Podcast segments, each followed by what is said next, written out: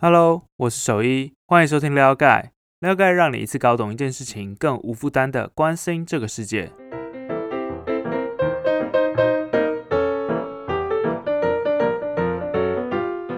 你应该时常会听到什么量子电脑啊，或量子霸权啊这样的词啊。那这这两个东西其实算是历久不衰的话题啊，时常都会出现在比如说报章杂志啊，或者是新闻里面。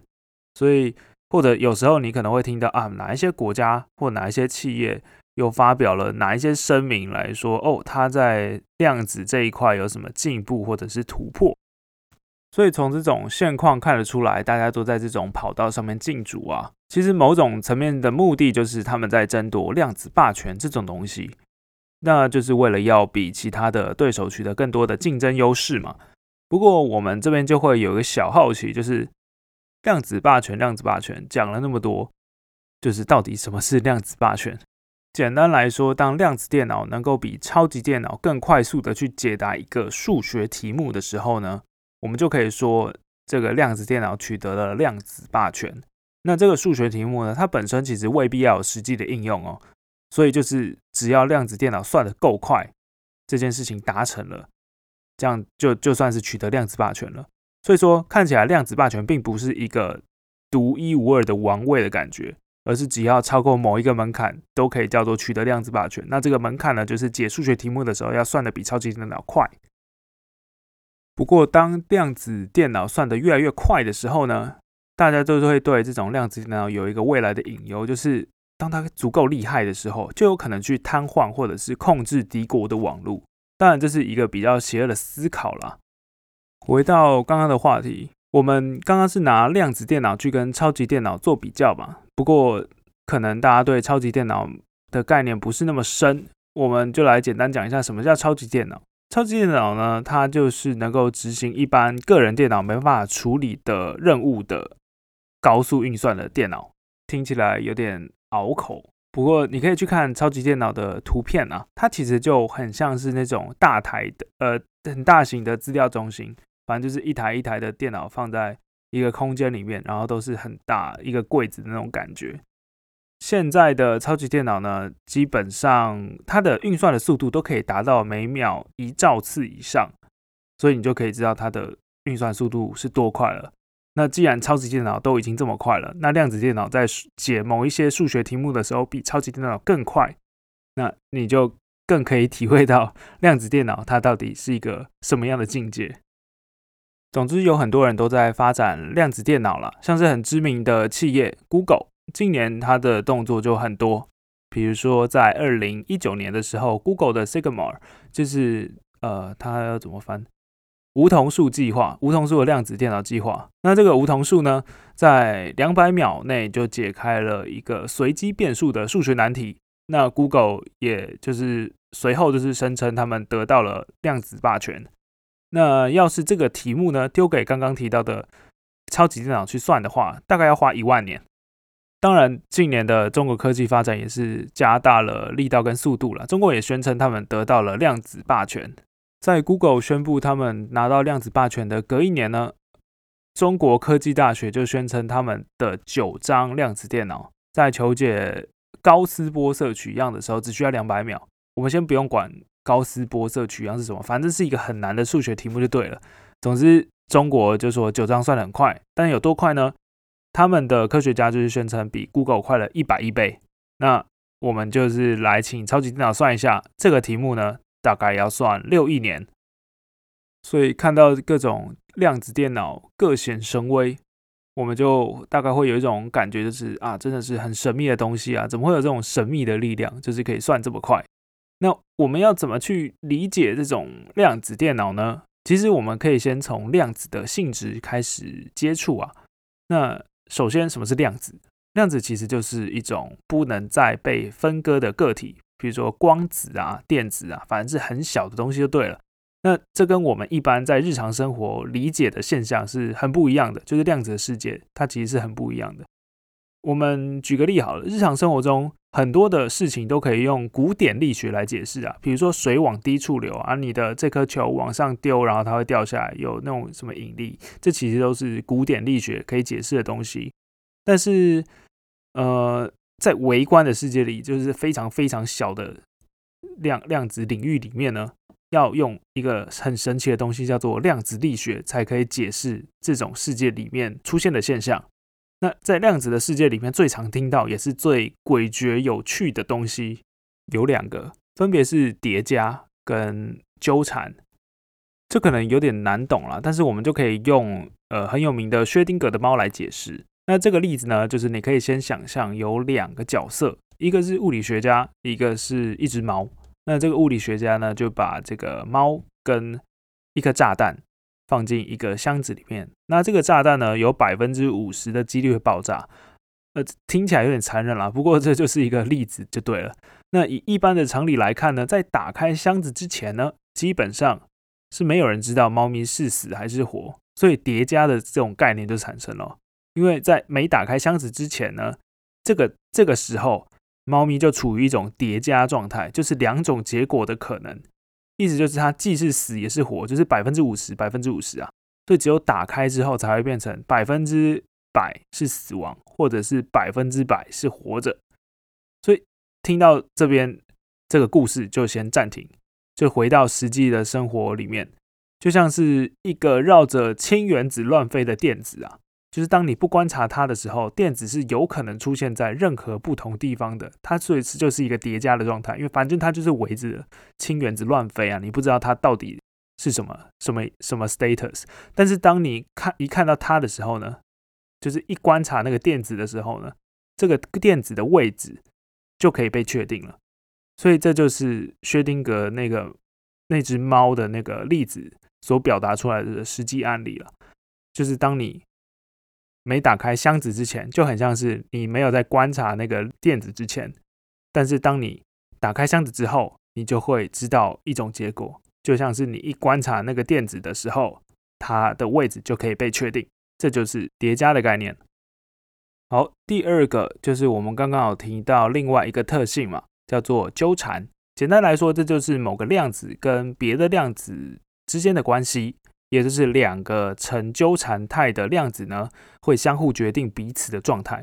举个例子好了，就是某两颗电子，它在产生纠缠的时候，它们的状态假设啊，是其中一颗是往右转的，那另外一颗就会往反方向，就是左转。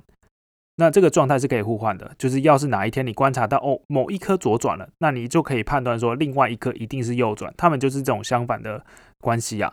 那但是为什么会有这种现象呢？大家其实也不是很清楚啊。或许有些人是说，或许他们量子之间呢有一种可以沟通的机制是我们不知道的。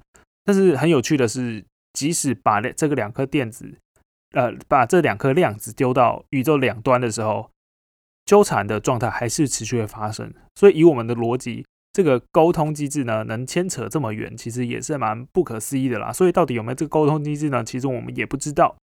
但不只是我们不熟悉啊，就是连爱因斯坦他其实也不太懂什么是纠缠啊，所以他是说这就是一种鬼魅似的远距作用。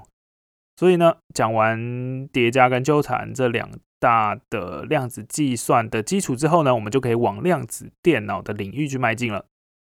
好，接下来我们就要看看说量子力学的特性呢，如果放到电脑里面会发生什么事情？不过在我们了解量子电脑之前呢，我们就会先要从传统电脑的视角开始讲起，会比较好懂了。那传统电脑呢，它是使用位元来运算的，也就是大家熟悉的 bit。那这个 bit 呢，就是通常就是用零跟一来表示啊，就是这两种，就是零跟一。所以你可以理解到，不管是 email 啊、照片啊、影片啊这些档案，其实背后都是一连串的零跟一。这两个数字来储存或者是传输啊，那量子电脑其实就蛮不一样的。量子电脑不是使用 bit，而是用量子位元，就是 qubit。那这个和传统位元不同，量子电脑因为是处于叠加状态嘛，所以它可以携带更多的资讯量。那我们这边可以简单的整理跟统整一下，传统电脑呢就是零跟一，不是零就是一。你可以想象是一颗地球，北极是一。然后南极是零，你只可能出现在北极或者是南极，反正不是零就是一啦，百分之百的一或百分之百的零。但是量子电脑呢不一样，同样是以一颗地球来举例好了，北极是一，南极是零，你有可能出现在比如说赤道好了，赤道就是百分之五十的一，或者加上百分之五十的零，大概就是这个意思啊。所以如果是两位元，用两位元来举例的话，可能的组合就是零零零一一零一一这四种嘛。那传统电脑只有可能是其中一种状态，比如说百分之百的零零这一组。那其他零一啊、一零啊、一一全部都是零 percent，所以以此类推呢，只有可能是四种状态。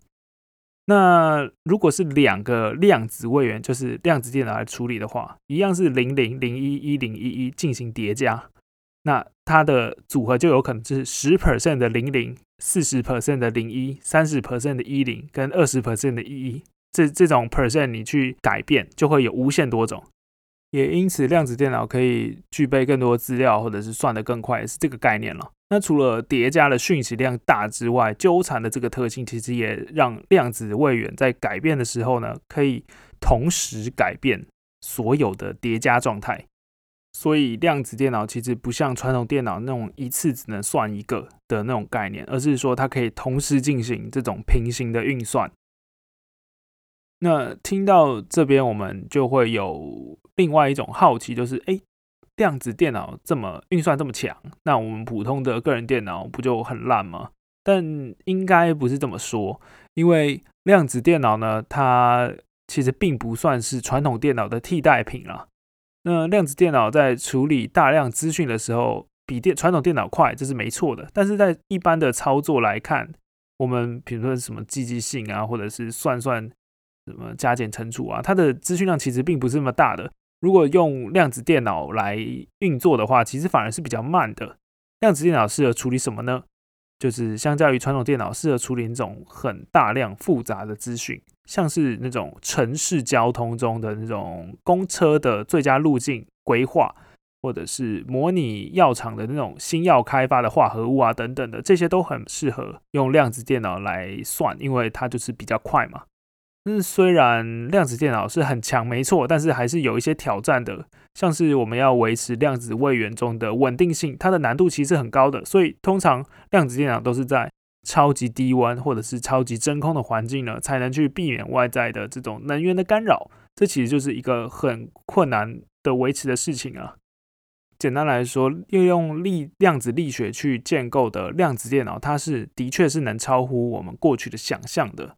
而且可以在很短的时间内就完成这种，就算是超级电脑也很难去迅速完成的事情。但是其实它距离呃，比如说实际应用或者是商用，其实还有一大段的距离啦。但你要说量子电脑目前不重要吗？其实也不是这么说，答案是很重要，因为许多国家都已经把量子电脑的发展列为国家科技的战略目标。像是欧盟就有发布量子宣言，就是针对了几大类啊，我看一下。就针对了，比如说通讯、感测、电脑跟模拟器这些这四大来去做发展计划，那制定了五年内、五到十年跟十年内要达成的短中长期的计划，所以看起来是蛮完整的，而且是野心看起来蛮大的。当然，台湾也是不落人后啦，因为台湾也成立了量子国家队，就是有从中研院呐、经济部跟科技部，就是有制定说。五年内要投入八十亿，那就是和产业去联手。那目前看起来是知道有要在沙伦建立量子中心，所以咯，世界各国其实都在急起直追了。这大概就是目前的现况咯。我可以理解这期 podcast 可能会稍微难一点啦，我已经尽量讲的简单了。不过如果你还是保持着一点的疑惑的话，那也是很正常的。毕竟量子的世界是很浩瀚的，就连。呃，应该是谁啊？哦，诺贝尔物理学奖的得主就是费曼，就曾经有讲过说，呃，我想我可以确信的是，没有人能够搞懂量子物理，所以你就可以理解说，这真的是一个很困难的概念了。但至少你今天已经了解了叠加跟纠缠了，所以给自己一点鼓励吧。那我们今天的内容就差不多到这边。如果你喜欢我们的内容的话，欢迎订阅了解。了解主要产品呢是每周两期的图文，新朋友欢迎加入现在三十天一元的方案。如果你已经是会员了，也欢迎推荐朋友加入，让了解帮他消灭所有复杂的议题。那就这样啦，拜拜。